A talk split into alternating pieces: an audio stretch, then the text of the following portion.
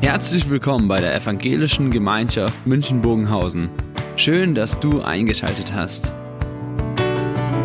Unser tiefes Anliegen ist, dass die folgende Predigt dich in deiner Situation anspricht, dir eine neue Blickrichtung aus der Bibel schenkt und dass du Gott ganz persönlich begegnest.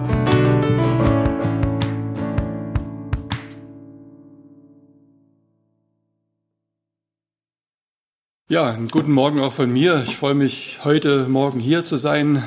Bin schon vorgestellt worden. Möchte aber noch ganz kurz zwei Vorbemerkungen machen. Erstens, ich lese etwas vor. Wenn man etwas vorliest, dann ist ja interessant, was man vorliest. Mit meinem Freund Uwe gemeinsam bin ich schon seit vielen Jahren zusammen und unter anderem haben wir auch schon mehrere, ich glaube, es ist die zehnte, ne? Israel-Reise gemacht.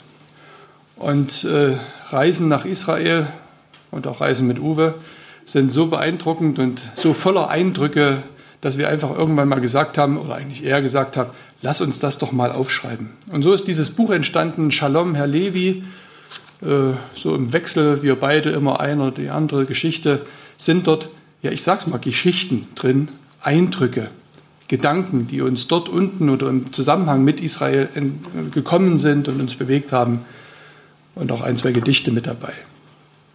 Daraus möchte ich jetzt gern eine Geschichte vorlesen. Und ganz spontan, wir haben darüber nicht gesprochen, erlaube ich mir zu der Geschichte, die übrigens eine Geschichte von Uwe ist, eine Vorbemerkung. Wenn man etwas vorliest, kennt ihr das Kopfkino, dass dann so Bilder im Kopf entstehen. Ich möchte euch gern vor dieser Geschichte ein für mich wichtiges Bild mitgeben.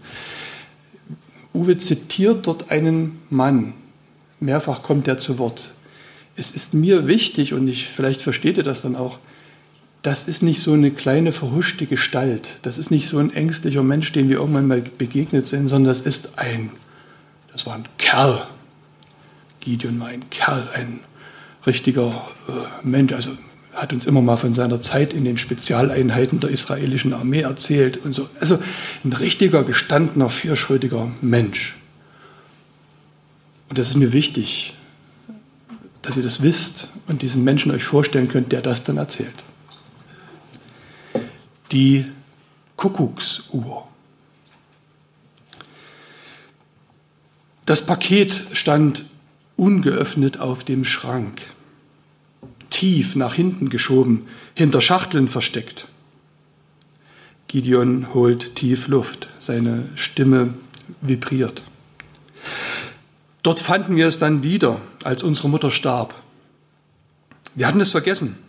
Nun, als wir beim Aufräumen es fanden, stand uns die Situation wieder vor Augen, als sei es gestern gewesen. Dabei lagen Jahrzehnte dazwischen. Wir hatten nach dem Holocaust gefragt, wie, wie waren sie aufgewachsen, Gideons Generation? Geboren bald nach dem Ende des Krieges, groß geworden im Kibbutz, hatten den Staat Israel aufgebaut. Sie, die Kinder der Überlebenden. Das Paket kam eines Tages mit der Post. Wir saßen am Esstisch, der Briefträger klingelte, Mutter nahm die große, schwere Schachtel entgegen. Sie quittierte den Empfang und brachte das Paket in die Wohnung. Wir Kinder waren aus dem Häuschen, nie zuvor hatten wir ein Paket bekommen. Doch Mutter las den Absender und erbleichte. Sie setzte sich schwer atmend auf ihren Stuhl. Für einen Moment herrschte eine bedrückende Stille. Dann hielten wir es nicht mehr aus. Mutter, riefen wir begeistert, Mutter, mach's auf, ja. Sie schwieg. Unsere Ungeduld wuchs, unsere Hände rissen am Papier. Plötzlich schrie Mutter uns an, wir sollten Ruhe geben. Sie nahm das Paket, wuchtete es mit aller Kraft in die Höhe und schob es auf den Schrank. Lass die Finger davon, fuhr sie uns an. Niemand öffnet dieses Paket. Wie haben Sie euch damals von damals erzählt, hatten wir gefragt von der Zeit unter den Nationalsozialisten, vom Überleben in Holland, wo Gideons Eltern gelebt hatten. Mutter war immer ruhig, eine stille, sanfte Frau. Nie wurde sie laut. Dass sie nun so aus der Haut fuhr, ließ uns verstummen. Keiner fragte mehr nach dem Paket. Verstohlen schielten wir immer mal zum Schrank, doch wir schwiegen. Auch Mutter schwieg. An diesem Tag und am nächsten und an jedem weiteren. Kein Wort fiel jemals zu diesem Thema. Und irgendwann vergaßen wir die Schachtel auf dem Schrank bis zu diesem Tag nach dem Tod der Mutter. Gideon unterbricht sich, beginnt gedankenverloren eine Orange zu schälen. Als erstes sahen wir dann den Absender, eine Adresse in Holland. Ein Nachbar der Familie meiner Mutter. Dann öffneten wir das Paket. Eine alte Kuckucksuhr kam zum Vorschein und anbei lag ein Brief. Der Nachbar hatte die Uhr aus dem Haus der jüdischen Familie retten können. Er war als Kind oft bei den Nachbarn gewesen, der kleine Vogel hatte ihn fasziniert, und nach dem Abtransport der Familie war er in die verwaiste Wohnung geschlichen und hatte die Uhr mitgenommen. Nun, Jahre später hatte er erfahren, dass nur noch Mutter am Leben war und ihre Adresse in Israel herausgefunden. Gideon schiebt sich einen Schnitz Orange in den Mund. Sie hat es gewusst. Zumindest hat sie es geahnt.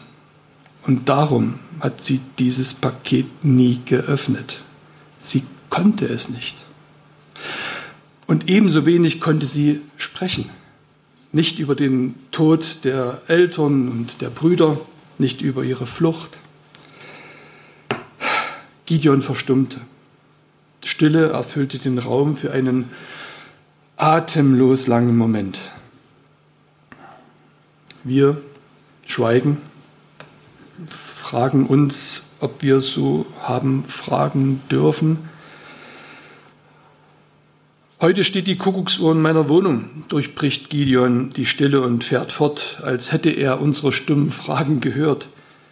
Sie funktioniert sogar. Und sie erinnert mich daran, meine Eltern konnten nicht sprechen, wir Kinder dagegen dürfen nicht schweigen. Vielen Dank, Andreas. Diese Geschichte, ich habe den Andreas gebeten, diese Geschichte zu lesen am Anfang der Predigt, wohl wissend, dass es natürlich schwer ist, die zu hören. Und doch habe ich den Eindruck, wir leben in einer Zeit, in der es wichtiger denn je ist, uns zu erinnern uns zu erinnern. Und zwar an das Gute wie an das Schwere, aber eben nicht zu vergessen. Wenn ich in Berlin in meinem Büro stehe und den Blick rauswerfe, dann stehe ich da vor, dann schaue ich direkt auf ein Feld mit lauter grauen Betonblöcken, Stelen. Und dieses Feld hat vor gar nicht allzu langer Zeit jemand ein Mahnmal der Schande genannt. Ein Mahnmal der Schande. Und mit einem Ton, der deutlich gemacht hat, sowas sollte man nicht haben in der Mitte seines Volkes. Doch, man sollte es haben. Das sind Steine, über 6000 Steine. Jeder dieser Steine erinnert an ein jüdisches Dorf oder einen jüdischen Stadtteil, den es in Deutschland mal gegeben hat. Die Generation der Zeitzeugen, die noch berichten kann, stirbt langsam aus. Es gibt einige wenige. Hier in München gibt es eine Initiative, 27. Januar, vielleicht habt ihr davon schon gehört, Harald Eckert hat diesen Verein gegründet. Die machen in München und in Berlin jedes Jahr am 28. 29. Januar, am Gedenktag, an den Tagen nach dem Gedenktag der Befreiung des KZ Auschwitz, laden sie Zeitzeugen ein, die berichten über das, was sie belebt haben, erlebt haben. Ich war dieses Jahr dabei, es war total bewegend. Und das Bewegende dabei war, es war ein Ehepaar, der Mann Überlebender des Holocaust, die ganze Familie wurde umgebracht und die waren so lustig. Die haben so herrlich lustig erzählt. Man denkt, wie kann das zusammenpassen? Wie geht das? Wie kann man so schwere Dinge erinnern und gleichzeitig so lustig sein? Und dann sagen die, naja, wir erinnern doch daran, dass das nicht passieren soll, damit wir leben. Und das Leben ist nicht schwer, sondern das Leben ist beides. Es ist auch lustig. Wir erinnern ja nicht nur an das, was nicht sein soll, wir erinnern an das, wie es besser werden soll. Und deswegen hatten sie neben diesem Zeitzeugen auch gleich noch ein bildschönes, junges israelisches Mädchen dabei, die ist 2019 Miss Internet geworden. Ja, eine Schönheit. Und die hat berichtet, wie jüdisches Leben heute ist. was es bedeutet. Das war ganz toll. Lebt in Tel Aviv, hat er studiert. Und dieser Kontrast war großartig und den wollten sie ganz bewusst. In unserem Leben als Christ ist das ja ähnlich. Da gibt es Dinge, wo wir uns, wenn wir uns erinnern, sagen, boah, wie schwer ist das eigentlich? Und manches möchte man eigentlich lieber verdrängen. Und es gibt Dinge, die sind traumhaft schön, wunderbar. Ein Psalm, der das eine wie das andere zusammenfasst, ist der Psalm 103. Ein Psalm über das Erinnern. Denn da heißt es, vergiss nicht, meine Seele. Ich lese die Verse 1 bis 13. Lobe den Herrn, meine Seele, und was in mir ist seinen heiligen Namen. Lobe den Herrn, meine Seele, und vergiss nicht, was er dir Gutes getan hat. Der dir alle deine Sünde vergibt und heilet alle deine Gebrechen, der dein Leben vom Verderben erlöst, der dich krönet mit Gnade und Barmherzigkeit.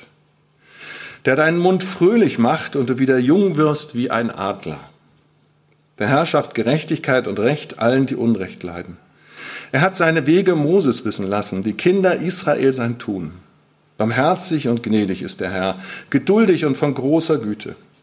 Er wird nicht für immer hadern, nicht für immer zornig bleiben. Er handelt nicht an uns nach unseren Sünden und vergilt uns nicht nach unserer Missetat.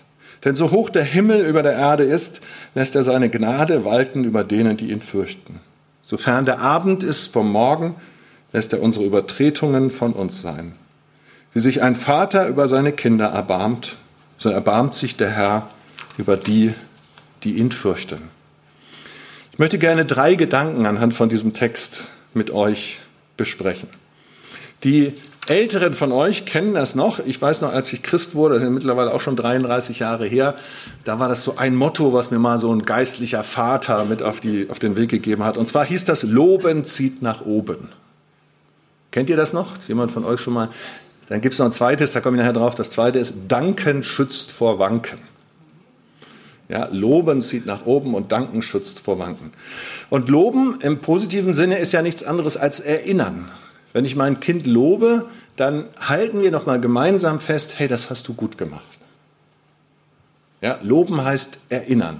Und hier in diesem Text heißt es, lobe den Herrn meine Seele und vergiss nicht, was er dir Gutes getan hat. Lobe den Herrn, dann kommt gleich diese Ebene, was er getan hat, aber erstmal lobe den Herrn, weil er der Herr ist. Wenn man viel auf Reisediensten ist, so wie ich das bin, und dann manchmal nur kurz zu Hause, dann sind die Erwartungen, die die beiden Ehepartner an diese wenigen Stunden manchmal zu Hause haben, nicht immer ganz identisch. Das möchte ich jetzt nicht weiter ausführen. Es führt aber auf jeden Fall dazu, wenn man dann das Haus dann kurz danach wieder verlässt, verlässt man das mit einem Gefühl von, ich habe mir was anderes erwartet als das, was nicht stattgefunden hat. Und ist man erstmal gefrustet und so. Und mir hilft dann, ich sitze dann im Auto, ärgere mich erstmal eine Weile, äh, so, höre dann keine Nachrichten, weil da ärgert man sich ja noch mehr. Äh, und meistens geht es so, dann nach einer Weile denke ich dann wieder an meine Frau und dann fallen mir Situationen ein, wie hübsch sie war vor 25 Jahren. Dieses Jahr haben wir unsere Silberhochzeit. Vor 25 Jahren, und ich denke an das, wie wir geheiratet haben, bildschön. Oder, nein, hallo, hallo, hallo. Ja, also auch vor 25 Jahren, ja, nicht nur vor 25 Jahren. Ich bitte das hier nicht misszuverstehen. Trotzdem sehe ich die Situation der Hochzeit nochmal von mir. In diesem Jahr haben wir Silberhochzeit und dann sehe ich dieses Foto. Oder ich muss daran denken, als unsere älteste Tochter geboren ist und meine Frau da lag, ich war mit bei der Geburt dabei, wächsern, bleich, sah aus wie Kerzentalg, ja, zerbrechlich, so und hat gestrahlt von innen heraus ein Leuchten, das kann man sich nicht vorstellen. Bildschön, wunderschön. Eine Situation, die werde ich nie in meinem Leben vergessen. Und dann sitze ich da in meinem Auto und ärgere mich total über das, was nicht gewesen ist und freue mich dann ganz schnell über das, was wir doch alles miteinander erlebt haben, wie toll sie ist. Und jetzt übertragt das mal auf Gott. Hier sagt dieser Psalmist, lobe den Herrn, meine Seele. Erinnert sich selber daran, Mensch, denk doch mal dran, wer dieser Gott eigentlich ist. Vergiss es nicht, denk mal dran. Wer ist dieser Gott? Und dann zählt er ganz viel auf. Er ist barmherzig und gnädig und er hat dir deine Sünde vergeben. Ganz viele Sachen. Es ist David, der das schreibt. David, der die Erfahrung gemacht hat, ich bin der achte Sohn in einer Reihe von Söhnen, ich bin nichts wert, ich bin ein Hirte, damals sozial so ziemlich das letzte, Müllabfuhr noch eins drunter. Ja, und mich hat Gott berufen. Dieser Gott hat in mein Leben reingewirkt. Was ist das für ein Gott, der einen Propheten schickt und der eine Vision hat für einen, der eigentlich überhaupt nichts wert ist in dieser Gesellschaft? Dieser Gott, der hineinspricht und der das Leben mit Ehre krönt. Dieser Gott, der, obwohl David dann schuldig geworden ist, die Ehe gebrochen hat, zum Mörder geworden ist, der immer wieder neu mit ihm angefangen hat. Dieser Gott Lobe den Herrn, meine Seele. Und wenn mir jetzt gerade der Rücken wehtut und wenn ich nicht weiß, was morgen wird und wenn es in meiner Ehe kriselt und so viele Dinge schwierig sind, dieser Gott ist dieser Gott. Ob ich ihn heute gerade verstehe, ob ich Fragen habe, wie es morgen weitergeht, dieser Gott bleibt dieser Gott. Und was so verrückt ist, ist, wie oft man Menschen in Not trifft, die genau das beschreiben. Wir haben eine Frau getroffen aus, auf Lesbos, die war kurz vorher zum Glauben gekommen, eine Muslimin, die in diesem Café Oasis zum Glauben gekommen ist. Und die hat uns ihre Geschichte erzählt. Sie hat gesagt, sie kommt aus dem Iran und dort war gläubige Muslima und irgendwann hat sie ihren Imam etwas gefragt. Und er hat gesagt, das darfst du nicht. Du bist eine Frau, du hast so ein halbes Gehirn, du darfst keine Fragen stellen. Und dann hat sie wieder eine Frage gestellt und kurz darauf hatte sie den Geheimdienst auf dem Hacken, weil es hieß sozusagen, sie stellt die Religion in Frage. Nur weil sie es besser verstehen wollte. Und dann Verfolgungssituationen, Fluchtsituationen in den Camps gewesen, auf der Türkei, in der Nacht auf dem Schlauchboot nach Lesbos in katastrophale Verhältnisse. Und dort sind jetzt Christen mit ihrer Oasis, mit, diesem, mit dieser Tagesstätte, haben sie eingeladen und sie ist zum Glauben gekommen. Und dann hat sie uns erzählt, warum. Weil ich bei Gott entdeckt habe, dass ich zum ersten Mal vollwertig eine Frau sein darf. Weil dieser Gott mich komplett annimmt, es komplett anders ist als alles, was ich bis dahin erlebt habe. Und dann fragen wir, und wie geht's weiter? Werdet ihr abgeschoben in die Türkei, zurück in den Iran? Wisst ihr, wie es geht? Wir wissen das alles nicht. Wir wissen das alles nicht. Aber wir wissen, dass wir hier den lebendigen Gott erlebt haben. Und der hat in unserem Leben etwas so verändert, wie wir es nicht für möglich gehalten haben dann sitzt du da und merkst, diese Frau in dieser Situation, in diesem Camp, hat eine Liebe zu Gott, hat eine Erfahrung zu Gott gemacht, die mich, der ich nach Hause fliege, in mein schönes, weiches Bett und mich über Nebensächlichkeiten ärgern darf, die mich anstecken und begeistern. Lobe den Herrn. Dieser Gott ist der Schöpfer, der die Menschen wunderbar gemacht hat. Dieser Gott ist der Herr der Welt, der am Ende der Welt das letzte Wort haben wird. Nicht Donald Trump, nicht Wladimir Putin, nicht Angela Merkel. Unser Gott wird am Ende der Welt das letzte Wort haben. Erinnert euch daran. Erinnert euch daran, denn Loben zieht nach oben. Mir bewusst zu machen, wer dieser Gott ist, das erinnert mich daran, mit wem wir eigentlich unterwegs sind.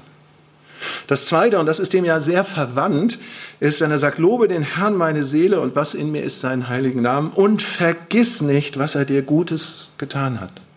Vergiss nicht, was er dir Gutes getan hat. Da geht es um das Danken und um dieses ganz Konkrete zu sagen, Loben heißt, ich gucke, wer Gott ist. Danken heißt, daran zu erinnern, was habe ich denn in meinem Leben schon erlebt? Was habe ich in meinem Leben schon erlebt? Als ich zum Glauben gekommen bin, aus einem katastrophalen Elternhaus. Mein Vater war Alkoholiker, meine Mutter Flüchtling, psychisch krank, meine Familie alle suchtkrank. Alles Katastrophe. Da war eine Sache, die mir ein Seelsorger sagte, also jetzt ist es wichtig, dass du anfängst, dankbar zu sein für deine Eltern. Sag, wie soll ich dankbar sein für einen Vater, der uns verlassen hat, als ich sechs war? Der uns geprügelt hat. Wie soll ich denn dafür dankbar sein? Ist überhaupt nicht möglich.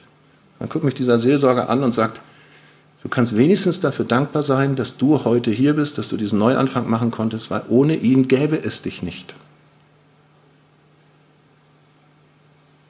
Puh. Es ging rein. Und das hat was verändert. Das hat jetzt nicht, das hat nicht das relativiert, was mein Vater alles Böses gemacht hat, aber es hat in mir was verändert. In mir hat es etwas verändert. Dankbar sein für Dinge, die doch auf den ersten Blick so ganz katastrophal aussehen. Wie kann ich dankbar sein? Wie kann es sein, dass mich Schicksalsschläge dankbar machen? Wie kann es sein, dass das, was so mühsam ist, wie soll ich da, da dazu kommen, dankbar zu sein? Und doch sind es genau diese Dinge, die uns zu dem machen, was wir sind. Auch die negativen Dinge. Auch die Dinge, die schiefgehen in unserem Leben. Wir haben vor ein paar Jahren bei uns in Gera, da war ich Gemeindepastor, mal im Rahmen der Allianz Gebetswoche einen Abend gemacht und es ging um die Frage damals, wodurch bin ich im Glauben am meisten gewachsen? Und dann konnte jeder auf seinem, auf seinem äh, Platz so einen kleinen Zettel ausfüllen und konnte was draufschreiben und dann ging man nach vorne und pinte das an die Pinnwand. Waren so 30, 35 Leute da, dann hingen da 30 Zettel und von diesen 30 waren 25 Zettel, auf denen stand am meisten gewachsen im Glauben und am meisten dankbar bin ich für meine Krebserkrankung, für die Zeit der Arbeitslosigkeit. Das, das kann doch nicht wahr sein. Aber im Rückblick waren genau diese schweren Zeiten das, wo Menschen Gott nahegekommen sind wie noch nie sonst in ihrem Leben. Das ist hammerhart, wenn man mittendrin steckt. Aber im Rückblick manchmal, dass man denkt, das gibt's doch gar nicht. Wie hat Gott selbst daraus noch was getan? Nochmal zurück zu dem Blick aus meinem Fenster. Büro in Berlin, Fenster auf das Stehlenfeld, das Holocaust-Mahnmal. 1948 hat Gott eine Verheißung erfüllt, die fast 2000 Jahre alt war, nämlich dass Israel zurückkehren konnte in sein Heimatland. Das ist ein Wunder. Der Auslöser für dieses Wunder war der Massenmord der Nationalsozialisten. Das relativiert gar nichts und wir müssen heute den Anfängen wehren, wo immer wir können. Aber es zeigt, dass Gott selbst aus dem größten Gräuel der Geschichte noch eine Verheißung wahrmachen kann. Es ist unglaublich, dass sowas möglich ist, dass sowas denkbar ist. Und wenn wir das so runterbrechen auf das Kleine, muss ich sagen, doch, es sind Dinge in meinem Leben, die gar nicht gut aussehen, die mich sehr dankbar gemacht haben. Oft im Rückblick. Aber es hilft mich daran zu erinnern. Gerade wenn ich im Moment merke, ich habe zum Beispiel mit dem Rücken, ich manchmal vor Schmerzen nicht schlafen kann, zu erinnern, was war denn alles mit diesem Gott? Wo hat er mich getragen? Und weil er das gemacht hat, wird er es zukünftig auch tun. Das hilft. Und es sind natürlich nicht nur sozusagen die ins Positive gekehrten negativen Dinge, die werden hier aber aufgezählt, weil hier ist die Rede von deine Gnade, deine Vergebung. Da geht es tatsächlich um Fehler. Aber es sind natürlich auch die ganz anderen Dinge. Mensch, wie dankbar macht mich das, dass wir fünf gesunde Kinder bekommen haben. Wie dankbar macht mich persönlich, dass ich aus meiner Geschichte heraus so viele Verantwortung übernehmen konnte. Wie dankbar macht mich das, dass ich eine Frau gefunden habe, die einen ehemaligen Suchtkranken geheiratet hat. Wie dankbar macht mich das, dass bestimmte Dinge möglich geworden sind. Nehmen wir mal hier die zehn Israelreisen mit meinem Freund Andreas. Er kommt aus der neuapostolischen Kirche zu einer Zeit, wo die noch gar keinen Kontakt hatten mit irgendwelchen Baptisten oder so. Aber er hat gesagt, hey komm, ich suche meine Brüder, wir gehen gemeinsam Wege. Und das ging so weit, dass sich nicht nur die ganze Kirche mittlerweile geöffnet hat, was eigentlich ein Wunder ist, sondern dass wir zusammen ein Buch schreiben konnten, dass wir zusammen Jesus erleben konnten. Das macht mich doch unheimlich dankbar, weil Gott das möglich gemacht hat. Gibt so viele Dinge, um dankbar zu sein. Und doch ist hier die Rede davon, dass der Psalmist sich sagen muss, Vergiss es nicht. Vergiss es nicht. Es ist so, wir vergessen das. Und ich bin schon jemand, der meint, der kann sich an vieles erinnern, aber wenn ich ab und zu Tagebuch schreibe und das mir nach zehn Jahren in die Hand fällt, dann denke ich, ich habe doch alles vergessen. Ich weiß noch, als ich irgendwann kriege ich eine neue Bibel und habe ich nach Jahren mal meine alte Bibel wieder in die Hand gekriegt und ich hatte ganz viel angestrichen und ich hatte vergessen, dass mir diese Bibelstellen damals wichtig waren. Ich würde heute ganz andere anstreichen. Aber jeweils zu jeder Zeit hat Gott einen bestimmten Weg, eine bestimmte Sache. Und es hilft manchmal zurückzugucken und dankbar zu werden über das, was gewesen ist. Das Erinnern mit diesem Blick der Dankbarkeit. Da gibt es genug, genug Gründe, dankbar zu sein. Loben zieht nach oben. Loben heißt erinnern an das, wer Gott ist. Danken schützt vor Wanken. Erinnern an das Gute oder an die Treue in den Schwierigkeiten, die Gott uns erwiesen hat.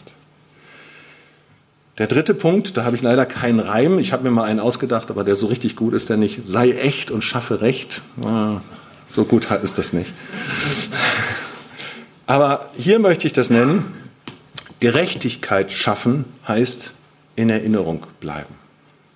In diesem Text ist die Rede davon, dass Gott uns Gerechtigkeit geschaffen hat, dass er unsere Übertretungen vergeben hat, dass er sich erbarmt hat, dass er gnädig ist, geduldig ist. Es geht um Gerechtigkeit und damit verbunden ist dieser Auftrag, und jetzt seid ihr auch so. Und ihr werdet in Erinnerung bleiben.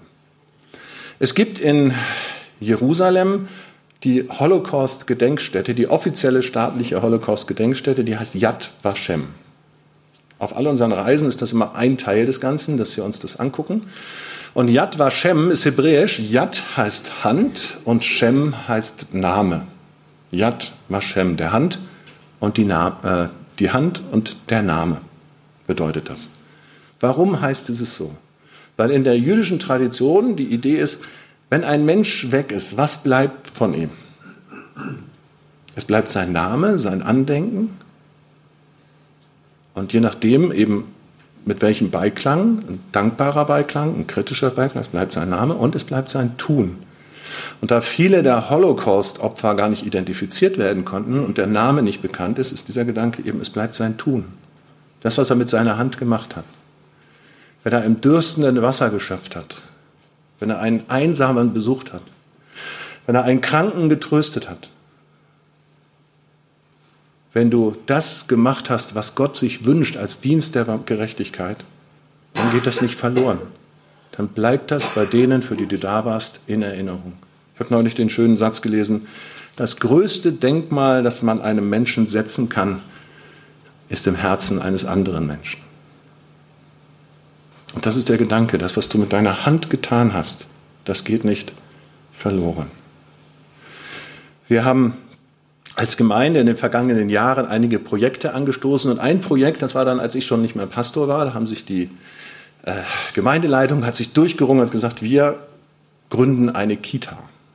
Unsere Stadt hat uns gefragt, machen wir das? Und wir haben gesagt, ja, wir machen das. Das wird ja refinanziert, aber du musst erstmal in Vorleistung gehen. Und wir als kleine Ossi-Gemeinde ne, sind natürlich nicht so. Ach, übrigens, für alle die, die nicht nach München heiraten wollen, äh, Gera ist sehr attraktiv. Also wir als kleine ostdeutsche Gemeinde hatten nicht so viel Geld und so, haben schon gebaut und alles Mögliche gemacht. Und jetzt kommt diese Kita-Geschichte. Und wir mussten 50.000 Euro vorstrecken und die Gemeindeleitung sagt, wie sollen wir das bloß machen? Und dann ja, wie geht das und so. Und dann wirklich gesagt, aber wir wagen das im Glauben und wir beten jetzt mal und so. Und dann kam eine Frau aus der Gemeinde, die hat 5000 Euro gespendet für das Projekt und dann fehlten 45.000 Euro. Und du betest und weißt nicht, wie kriegen wir diese Lücke gefüllt.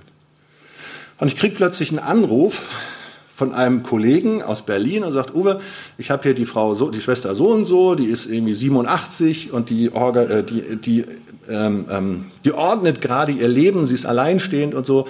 Und die wird einfach total gerne, wenn du mal Kontakt zu ihr aufnimmst. Sag ich, gib mal die, gib mal die Adresse, besuch sie. Ja, nee, die ist ganz schüchtern und so. Du kannst die Telefonnummer nehmen, du kannst sie mal anrufen. Und ich rufe sie an, sag Uwe Hermowski, Gera und so, der Peter, der hat mich an sie vermittelt. Sagt sie, oh ja, wissen Sie, ich bin gerade dabei, so meine Lebensgeschichte aufzuarbeiten und so. Und als ich 1945 als Kriegsvertriebene in Gera angekommen bin, waren da Leute in der Baptistengemeinde, die haben mich total willkommen geheißen. Und unter anderem haben die mir so ein kleines Porzellanpüppchen geschenkt. Und wissen Sie, nach den Monaten auf der Flucht, was das für mich bedeutet hat, ein Püppchen geschenkt zu kriegen, mit einem Strickkleid. Sie hat mir das Püppchen dann später übergeben. So. Und sagte, und ich möchte Ihnen das einfach mal sagen, weil Sie da lange Pastor waren, also herzlichen Dank. Und ich würde gern auch ein bisschen was spenden und so, geben Sie mir doch mal die Kontonummer. Sag ich, ja, super, tolle Geschichte und freue mich und vielen, vielen Dank.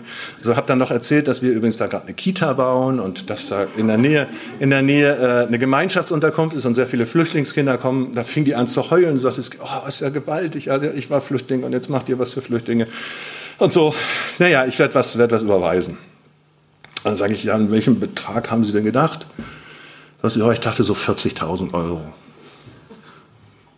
Und eine Woche später kam der Kontoauszug und sie hat nochmal 5.000 draufgelegt. 45.000 Euro. Warum erzähle ich das? Weil das eigentlich Verrückte ist, damals, 1946, hat ein Mensch, von dem keiner mehr weiß, wer das war, ein kleines Porzellanpüppchen einem kleinen Mädchen geschenkt nach der Flucht. Und jetzt, 70 Jahre später, geht das, was diese Person da gemacht hat, auf und bringt Frucht für diese Flüchtlinge, die jetzt hier sind. Gemeinsam in einer Kita übrigens auch mit deutschen Kindern. Das sind ja nicht nur Flüchtlingskinder. 70 Jahre später. Und niemand weiß, wer das gewesen ist. Gerechtigkeit tun. Das Gute tun. Menschen dienen, für Menschen da sein, bringt seine Frucht. Yad Vashem. Manchmal ist es der Name, der dadurch geehrt wird und in Erinnerung bleibt. Und manchmal ist es die Tat, die in Erinnerung bleibt. Wenn wir möchten, dass wir in Erinnerung bleiben, dann sollten wir das Gute tun, das Gerechte tun. Uns einsetzen für Menschen. Da sein für andere. Schauen, wer braucht mich gerade. Und wer sind es in unserer Zeit? Wer braucht uns in unserer Zeit ganz besonders? Natürlich die Menschen auf Lesbos. Flüchtlinge, die brauchen uns. Natürlich. Die Juden brauchen uns ganz neu. Ich habe gerade vor zwei Wochen mit einem Rabbiner geredet. Wir saßen zusammen bei einer Veranstaltung in Berlin und der hatte seine Kippa auf und habe gesagt, sind Sie auch so mit der Kippa unterwegs in Berlin? Sagte ja, ich habe die immer auf, aber immer einen Hut drauf. Weil wenn du durch Berlin gehst ohne ein, eine, einen Hut auf deiner Kippa, dann gehst du und bist eine Stunde unterwegs, dann wirst du zehnmal angepöbelt. Und geschubst und beleidigt. 2020 Deutschland passiert sowas. Die brauchen dringend, dringend unsere Fürsprache. Dass wir nicht schweigen, dass wir nicht weggucken. In unserer Zeit, für wen sollen wir uns einsetzen? Für Christen in anderen Ländern, die verfolgt werden für Christen in unser Land, die, unserem Land, die aus einem anderen Background, zum Beispiel dem muslimischen Background kommen und die jetzt darunter bedroht werden in ihrer Asylunterkunft, weil sie sich zu Jesus halten. Oder weil sie Dinge tun, die mit der Kultur, aus der sie kommen, nicht vereinbar sind. Gestern sprachen wir noch über das Beispiel von einem Mann, dessen Frau jetzt arbeitet und er hat noch keine Arbeitsstelle und andere Muslime sagen, das darfst du nicht zulassen, das entehrt dich. Wahnsinn, was das für eine Bedrohung ist. Ich denke an die Sklaven unserer Zeit. Nehmt mal eine, so ein kostenloses Anzeigenblatt in die Hand und schaut mal die vielen, vielen Telefonnummern, wo hinten steht, du willst Sex, ruf mich an.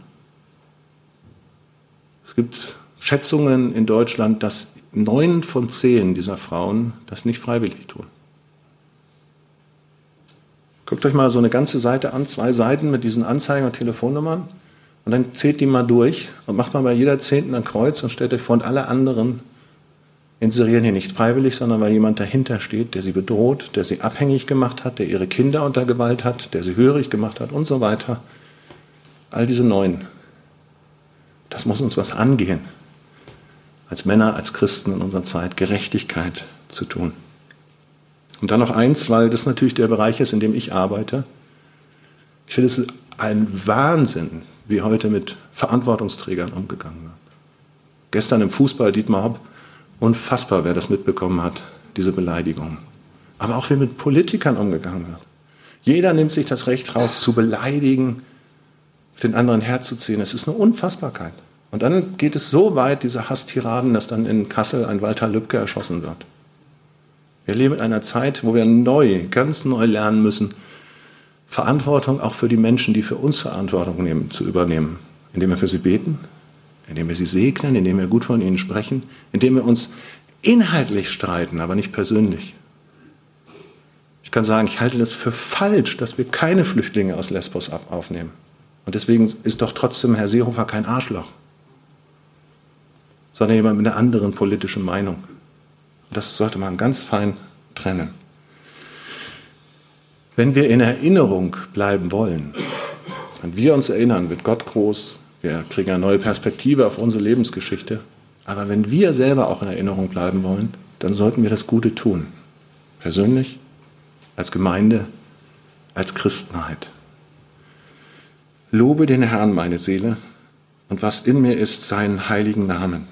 Lobe den Herrn, meine Seele, und vergiss nicht, was er dir Gutes getan hat.